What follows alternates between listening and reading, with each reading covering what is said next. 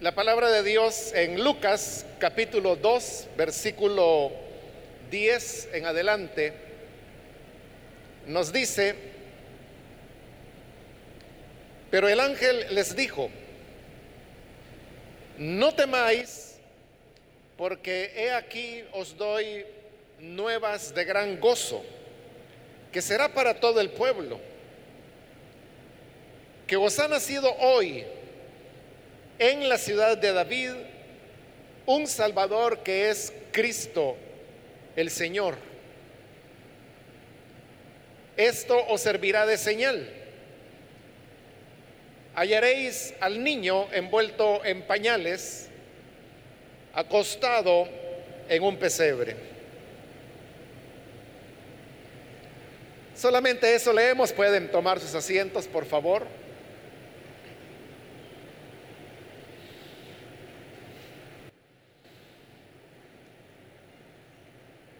Hermanos, hemos leído este pasaje de la Biblia que nos relata eh, los acontecimientos que se dieron la noche que el Señor Jesús nació en Belén. Habían algunos pastores cuidando de las ovejas y apareció un ángel que les dio el anuncio que acabamos de leer y este era que había nacido precisamente en la ciudad de David, el Salvador.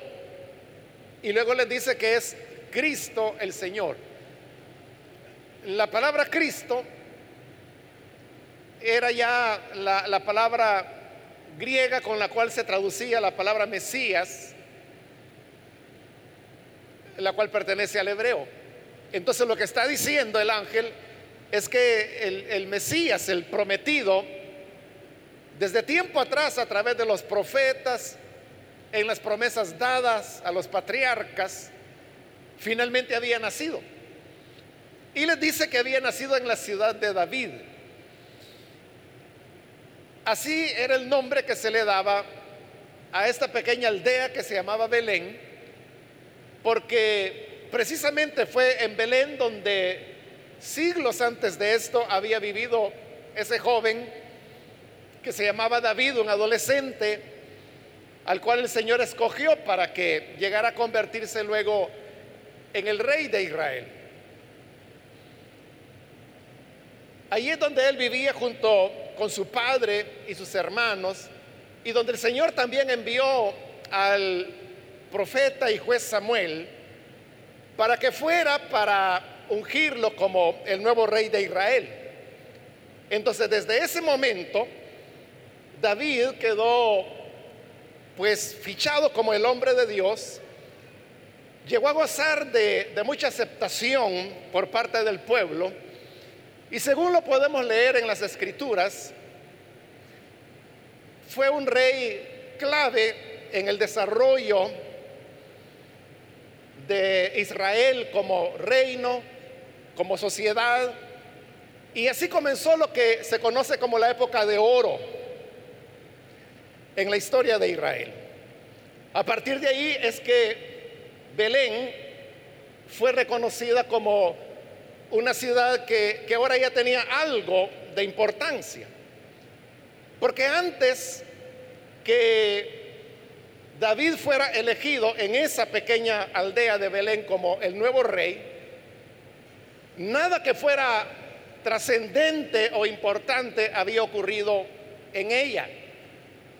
De hecho, ni siquiera se menciona en todas las páginas del Antiguo Testamento, sino hasta el momento cuando Dios envía a Samuel a ese lugar para que vaya a ungir a David como rey. Pero durante la vida de David, el Señor le dio otra promesa a él. Y la promesa es que él habría de tener un hijo que reinaría para siempre sobre Israel y que el Señor nunca arrebataría o quitaría su misericordia de ese hijo. Así es como el pueblo de Israel llegó a la comprensión que esa promesa que Dios le había dado a David era referida precisamente al Mesías, al Cristo. Y por eso es que la gente sabía que el Mesías habría de ser un hijo de David conforme a la promesa que Dios le había dado. De manera que hoy que el ángel está diciendo que el Cristo ha nacido y que se encuentra en la ciudad de David, pues ahí compaginan todos los elementos, el rompecabezas está armado, todo coincide y todo señala que es tal y como el ángel lo está diciendo ahora. Es decir, que el que ha nacido es el hijo de David. Esa es la razón por la cual en los evangelios muchas veces encontramos que cuando las personas se dirigían a Jesús, sobre todo para pedirle un favor, se referían a él llamándole hijo de David. Ten misericordia de mí, hijo de David. Porque era la manera como ellos tenían la expectativa del Salvador que habría de venir. Ahora, lo que sí era diferente era la idea que las personas tenían de lo que el Mesías debería ser. Ellos se imaginaban al Mesías como un guerrero, así como David lo había sido. Precisamente porque David fue un hombre de guerra que derrotó a los enemigos de Israel. Y siendo que el Mesías iba a ser hijo de David, entonces ellos imaginaban al Cristo o al Mesías o Salvador también como un guerrero que habría de venir con fuerza, que habría de establecer el reino, habría de derrotar a los enemigos del pueblo de Dios, que en esta época era nada menos que el imperio romano. Todas las batallas que David peleó fueron guerras, podríamos decir, relativamente pequeñas contra pueblos también pequeños que eran guerreros, eran belicosos, pero ninguno de estos pueblos se podía comparar, por ejemplo, con el imperio romano, que era un imperio. Entonces la lógica que había en las personas era que ese hijo de David tenía que ser un guerrero aún mucho más fuerte que lo que David había sido para poder derrotar a los romanos, que eran el enemigo del momento. Pero aquí es donde viene el gran contraste. O alguien podría también llamarle la gran decepción en cuanto a las palabras que el ángel les anuncia. Porque todo va bien cuando les dice, no teman, les doy una nueva noticia que será de gran gozo para todo el pueblo, que ha nacido hoy en la ciudad de David un Salvador, que es Cristo el Señor. Hasta ahí todo va bien con la imagen que ellos tenían acerca del Cristo que habría de venir. Pero el quiebre se da en el versículo 12, cuando el mismo ángel le dice, esto os servirá de señal. Hallaréis al niño envuelto en pañales, acostado en un pesebre. El ángel lo que les estaba anunciando a los pastores es que el Mesías había nacido y que podían ir a saludarlo. Pero ¿cómo reconocerlo? ¿Cómo saber que ese era el hijo de David prometido? el ángel le dice, le voy a dar una señal, en esto van a conocer quién es este rey. Y les da la señal, y la señal es esta, hallaréis al niño envuelto en pañales, acostado en un pesebre. Esa señal tiene algunas cosas que no encajaban con esta idea que más o menos he tratado de resumirle. Y lo que no encajaba, en primer lugar, es que dice que el niño estaría envuelto en pañales. Probablemente, hermanos, para nosotros la palabra pañal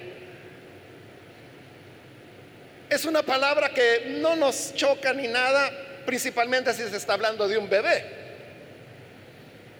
Porque así llamamos nosotros a las pequeñas piezas de tela con las cuales se cubre o se viste a un bebé. Es un pañal.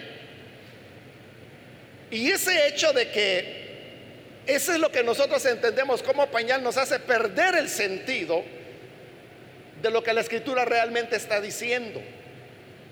Porque cuando habla de pañales, no es en el sentido como lo entendemos nosotros, sino que más bien lleva un elemento despectivo. Yo diría que una manera que reflejaría mejor lo que en el original se dice sería la palabra trapo hallaréis al niño envuelto en trapos. Porque cuando hablamos de trapo, hermano, ya no es una pieza de tela que se elaboró, se confeccionó, se cortó precisamente para cubrir a un bebé. Un trapo es algo que usted utiliza para limpiar, para sacudir, o lo tiene en la cocina para limpiar, pero e-, es algo así despectivo que a nadie se le va a ocurrir tomar el trapo de la cocina para envolver con eso a un bebé. ese es el sentido de las palabras del ángel cuando le dice que hallaréis al niño envuelto en pañales, pero que e-, era así, o sea, envuelto en trapos. Hay otra traducción de la Biblia que creo que es la nueva traducción viviente, si no estoy mal que el versículo lo, traduce, hallarán al niño envuelto en tiras. Eso da una mejor idea, ¿verdad? Porque una tira es un pedazo de tela que sobró ahí en algún lugar. Esto, hermanos, es lo que está rompiendo la idea que los pastores tienen. Y no solo que los pastores tenían, sino que todo el pueblo de Israel. Y es que si el que ha nacido es, es, el, es el Cristo, es el Mesías, es el Hijo de David, entonces este es un niño rey, liberador, poderoso.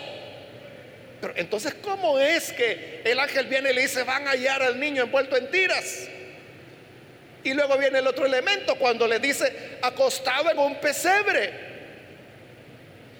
Porque el pesebre era esa caja de madera en la cual los ganaderos colocaban la, hierba ya cortada para que los animales, el ganado, pudieran comer. Para nosotros, hermanos, hoy con, esto de que la historia del nacimiento de Jesús es tan conocida y que se trata, o las personas tratan de representarla, por ejemplo, cada fin de año, en cada Navidad. Entonces la, imagen del pesebre para nosotros ha venido a convertirse como parte del escenario, Como parte de esas serie de componentes que estuvieron presentes en el nacimiento de Jesús. Entonces lo vemos como algo bonito ahora, como algo idílico. Pero realmente en la época lo que era era eso, ¿no? Que lo van a encontrar en un establo, envuelto con tiras de tela, acostado en la caja donde come el buey, la vaca, los caballos y todos los animales que un ganadero pudiera tener.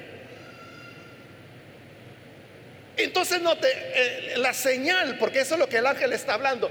Por esta señal lo van a conocer la señal de quién era el Cristo, de quién era el nuevo rey de Israel, el liberador. Son señales extrañas. ¿Cómo se le va a reconocer? Se le va a reconocer por haber nacido en condiciones que yo no le digo que ningún niño nace en esas condiciones. Hay muchos niños y niñas que nacen en situaciones como esa o peores, pero obviamente son condiciones de pobreza, de desarraigo, de desprecio. Pero esa, esa, es la señal, eso es lo que caracteriza al Hijo de Dios. Entonces, vea, lo que aquí está ocurriendo es que quien ha nacido es el rey, el rey de Israel. Es decir, que el reino de Dios ha comenzado. Ese reino de Dios que Jesús anunció como su mensaje principal durante todo su ministerio. El mensaje principal que Jesús predicó no fue el perdón de pecados. O sea, sí lo mencionó, pero no fue ese el mensaje en el cual él insistió más, sino que el mensaje que más veces él repitió fue el mensaje del reino de Dios. Y era un reino porque era el, era el rey. Al haber rey hay reino, hay reinado de Dios. Porque Dios, toda la plenitud de Dios, se había corporizado plenamente en el Señor Jesús. Por lo tanto, era el reinado de Dios el que había iniciado. Pero note que este es un reinado diferente a lo que uno pudiera pensar. Si volvemos a David, quien era el padre en el tiempo ¿no? de, de Jesús, del Mesías que hoy ha nacido, la Biblia dice que David tuvo guardaespaldas personales. Era la familia de los cereteos, así se llamaban. Y oiga esto, eran 300 cereteos los que estaban al servicio de David. Pero entendió eso. 300 guardaespaldas, eso era lo que David tenía. 300. Entonces, si ese era David y el Cristo, el Mesías, el Hijo de David, tenía que ser más poderoso por las razones que hemos mencionado, ¿cómo debería era haber nacido? Debería haber nacido a lo mejor en un palacio o debería haber nacido en una cuna o debería haber nacido rodeado de los levitas o los sacerdotes o por lo menos de uno o dos soldados que lo custodiaran. Pero esa no fue la señal del rey, sino que la señal fue la, humildad, la pobreza, el pesebre, las tiras con los cuales lo habían envuelto y lo envolvieron en tiras porque no tenían otra cosa mejor en que poder envolver al bebé. No era que María o que José despreciaran al niño y que como lo despreciaban, bueno, aunque sea con ese trapo envolverlo. No era eso. Era que no tenían algo mejor en que poder envolver. Desde ese momento, desde este anuncio del ángel, comenzó a ser manifiesto que el reino de Dios sería una cosa diferente a cómo los hombres entienden el reinar, el poder, la salvación. Porque Él comenzó a reinar, pero desde un pesebre, no desde el trono, no desde un palacio, sino que desde un establo. Y luego cuando Jesús crece y comienza su ministerio de enseñanza, las enseñanzas que Él trae también son enseñanzas que eran señales del reino de Dios, como por ejemplo el hecho de que al enemigo se le puede vencer con amor. Esa fue una enseñanza muy repetida del Señor Jesús. Deben amarse entre ustedes así como yo los he amado. Nadie tiene mayor amor que este, que uno ponga su vida por sus amigos. La derrota de los enemigos, entonces este rey no la hace como David la hacía. David como la hacía, a pura espada, cortando cabezas, incendiando aldeas tomando esclavos a otras personas, demostrándoles quién era el que mandaba. Pero este nuevo rey, el Hijo de Dios, y el reino de Dios no viene para demostrar quién manda, sino que viene para demostrar quién ama. Esa es la gran diferencia. Y esa es otra señal de que el reino de Dios está en medio nuestro. ¿Cómo podemos saber que el reino de Dios está aquí en medio nuestro? No es porque todos tengamos una Biblia, no es porque estemos en un lugar que está dedicado al culto, no es porque aquí oremos, alabemos a Dios o prediquemos la palabra. El reino de Dios estará acá cuando las señales del reino se manifiesten entre nosotros. ¿Y cuáles son las señales? Le acabo de mencionar una. Que no se trata de demostrar quién manda aquí. Se trata de demostrar quién ama aquí. Al enemigo se le vence perdonándolo. Eso Jesús lo enseñó de diversas maneras. Si alguien te obliga a llevar una carga por un kilómetro, tú llévasela dos. ¿Y quién hace esto en este mundo? Que cuando usted lo obligan por alguna razón a hacer algo, bueno, si lo están obligando, usted lo puede hacer, pero lo hace de mala manera. E inmediatamente que terminó de hacer lo que le obligaron a hacer, usted se va de ese lugar y no quiere volver.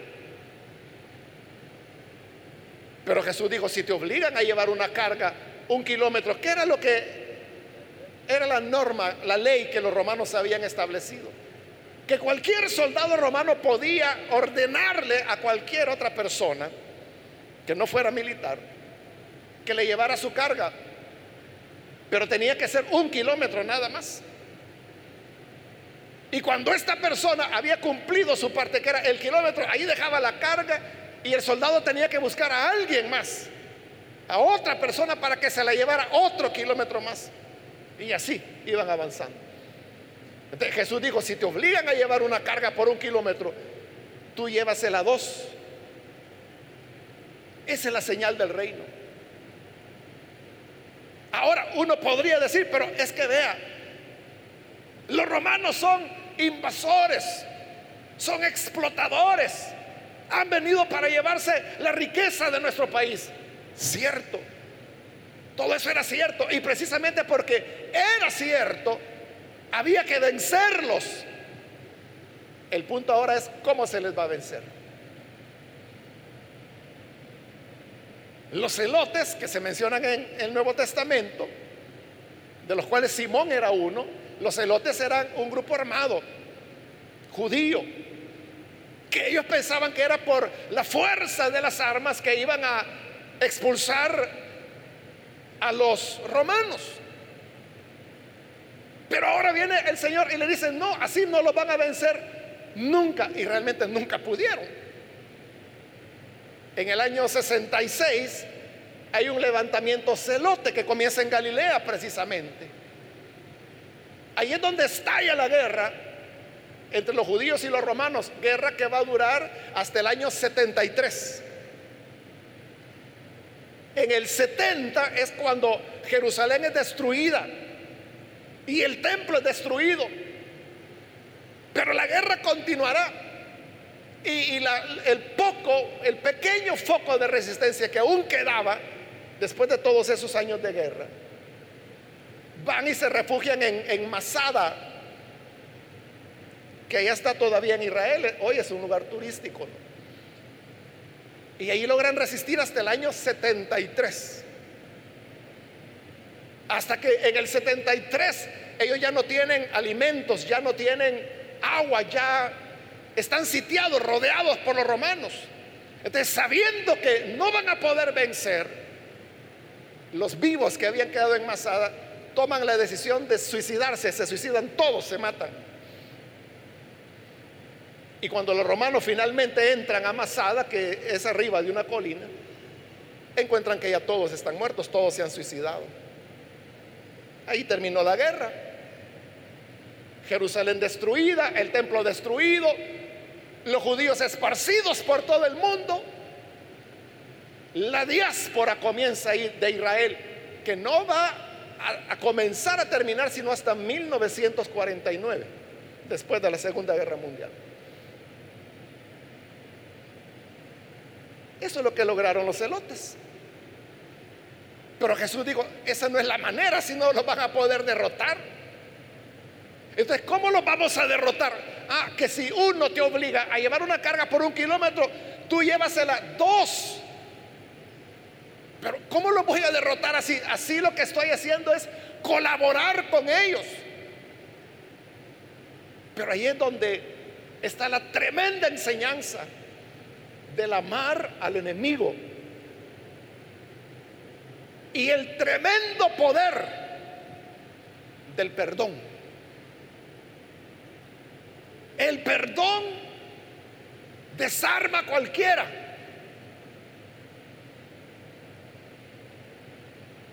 Usted sabe que la gente no está de perdonar de ninguna manera. Dice que lo perdone Dios, pero yo no lo voy a perdonar. E-, ese es el hombre. Pero ¿qué va a lograr con eso? Empeora las cosas. Así es como comienzan todas las guerras. Así es como comienzan los odios, los rencores, las venganzas. O sea, es de no parar. Entonces Jesús dijo, al que te maldiga, bendícelo. Al que te persiga, ora por él. Si tu enemigo tiene hambre, dale de comer. Si tu enemigo tiene sed, dale de beber. Al que te quiera quitar tu manto, dale también la túnica. Al que te pide prestado, no se lo niegues. Y si no te lo paga, no se lo cobres. Esas son las señales del reino. Uno puede decir, pero si yo soy así como Jesús dijo, entonces me van a agarrar de pato. Yo le pregunto, ¿Jesús fue un pato? ¿De Herodes o de Pilato? ¿O de Caifás o de Anás? ¿Fue pato de alguien Jesús? Claro que no. Porque ese es el poder del amor y el poder del perdón. Eso, así como el ángel dijo, nació el rey. Qué bueno, dijeron los pastores, vamos. Oigan, pero si dice que hoy nació, ¿cómo vamos a reconocerlo? Esta es la señal. Lo van a encontrar envuelto en tiras en un pesebre, en un establo. Entonces, si hoy nos preguntamos, ¿a dónde está el reino de Dios? Uno no puede señalar al edificio decir, ahí en, esa iglesia decimos, ¿verdad? Pero Dios no está en esta, en esta galera. ¿A dónde está el reino de Dios? ¿Dónde están las señales? Y las señales son las que le he mencionado. El amar al enemigo, el perdonar, el no buscar el protagonismo. Jesús dijo en una ocasión, mira, si te invitan a comer, siéntate en, la, el último asiento. Porque Jesús veía, porque él lo habían invitado a una cena y él veía que todos querían agarrar los primeros asientos. Es decir, que estaba el dueño de la casa, ¿verdad? Que normalmente era una persona rica, el anfitrión, y al lado de él estaban los más importantes. En la medida que iban avanzando las sillas, iban de más importante a menos importante. Entonces Jesús dijo, mira, tú ve y siéntate en el último lugar. No busques quedarte al lado del anfitrión, al frente donde está el más importante. Y por eso buscaban esos asientos. Porque querían presentarse como los importantes, como los señorones. Pero Jesús dijo, ¿y qué tal? Si este anfitrión ha invitado a alguien más importante que tú. Entonces tendrá que decirte, mira, perdona, pero ¿podrías por favor moverte? Porque hay alguien más importante que tú, para él es esta silla. Entonces tendría que moverse. Y dice, no, no, ahí tampoco, porque hay alguien más importante. Ah, pues la siguiente, no, ahí tampoco. Y dice, y así vas a ir ocupando el último lugar, dijo Jesús, te van a humillar delante de todos. Por el contrario, tú lo que tienes que hacer es cuando te inviten, ve y siéntate en el último lugar, que de ahí más abajo no te pueden mover. Entonces ya será cosa del, del anfitrión, quien dirá, oye, no te quedes hasta el fondo, ven, pasa aquí adelante. Y así dice, serás honrado delante de todos. ¿Cuál es la enseñanza y cuál es la señal del reino que Jesús está dando ahí? Que no somos nosotros los que tenemos que buscar nuestro protagonismo o buscar ser importantes.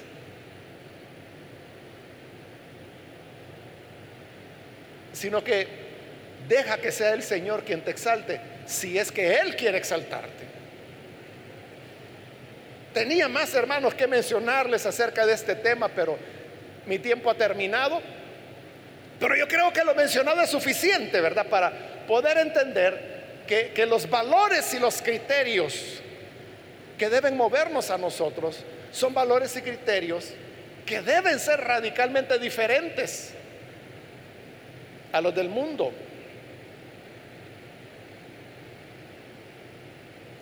Y que mientras el mundo busca protagonismo, busca la foto, el mundo lo que hace es lo que Jesús dijo de los hipócritas, que hacen sonar la trompeta para llamar la atención y entonces dan los sentaditos que le van a dar a la gente. Entonces el Señor dijo, hipócritas, porque ya tienen su recompensa. Pero si el reino de Dios ha llegado a nosotros, no sepa tu izquierda lo que haga tu derecha, dijo el Señor. Entonces, nuestra ayuda a las personas tiene que ser en secreto para que nuestro Padre que ve en secreto nos recompense en público. Cuando así lo hagamos, es que el reino de Dios llegó a nosotros. Cerremos nuestros ojos y antes de orar yo quiero invitar, si hay con nosotros alguna persona, algún amigo o amiga que todavía no ha recibido al Hijo de Dios como su Salvador, pero usted ha oído la palabra y a través de ella se da cuenta que el camino del Señor es un camino de, perdón, es un camino de misericordia que vence con el amor, que no busca la jactancia, que no busca el poder, busca la sencillez del pesebre y de los pañales. Y usted quiere hoy creer en Jesús como su Salvador. Yo quiero invitarle para que en el lugar donde está pueda recibir al Señor Jesús como su Salvador. Le invito donde está, póngase en pie. En el lugar donde está no tiene que moverse. Solo póngase en pie si usted desea recibir al Hijo de Dios. Y con gusto oraremos por usted. ¿Hay alguna persona? algún amigo o amiga que necesita venir al Señor por primera vez, póngase en pie y vamos a orar por usted. Si se encuentra en la parte de arriba, también puede ponerse en pie. Y con gusto vamos a orar por usted.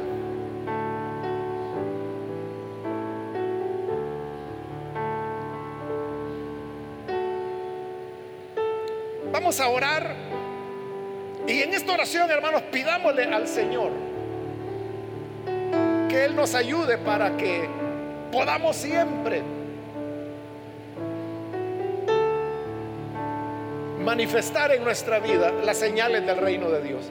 Es decir, que las personas puedan ver que en nosotros hay algo diferente. Muy bien, aquí hay una persona que se pone en pie, ahí arriba hay otro hombre. Si hay alguien que necesita reconciliarse, también puede ponerse en pie. Vamos a orar en este momento. Señor, gracias te damos por cada persona que ahora se pone en pie para recibirte como Salvador. Te rogamos por estas personas para que perdone sus pecados, que les hagas nuevas criaturas, nacidos de nuevo, para tener contigo una nueva experiencia de vida, de perdón, de renovación. Aquello que solo tú puedes hacer, Señor, y que por eso estás creando en ellos ahora una nueva naturaleza. También queremos rogarte por todos nosotros, tu pueblo, los que estamos aquí y también los que ven a través de los medios. Que tú nos ayudes, Señor, para que en nuestra vida se refleje estas señales del reino de Dios. Que podamos, Padre, siempre seguir las huellas y el modelo que tu Hijo Jesús nos ha dejado, para que así seamos hallados dignos de ser llamados hijos de Dios y que podamos tener en nuestra vida las señales que también se manifestaron en Él. Es nuestra oración ahora por Jesucristo nuestro Salvador. Amén y amén.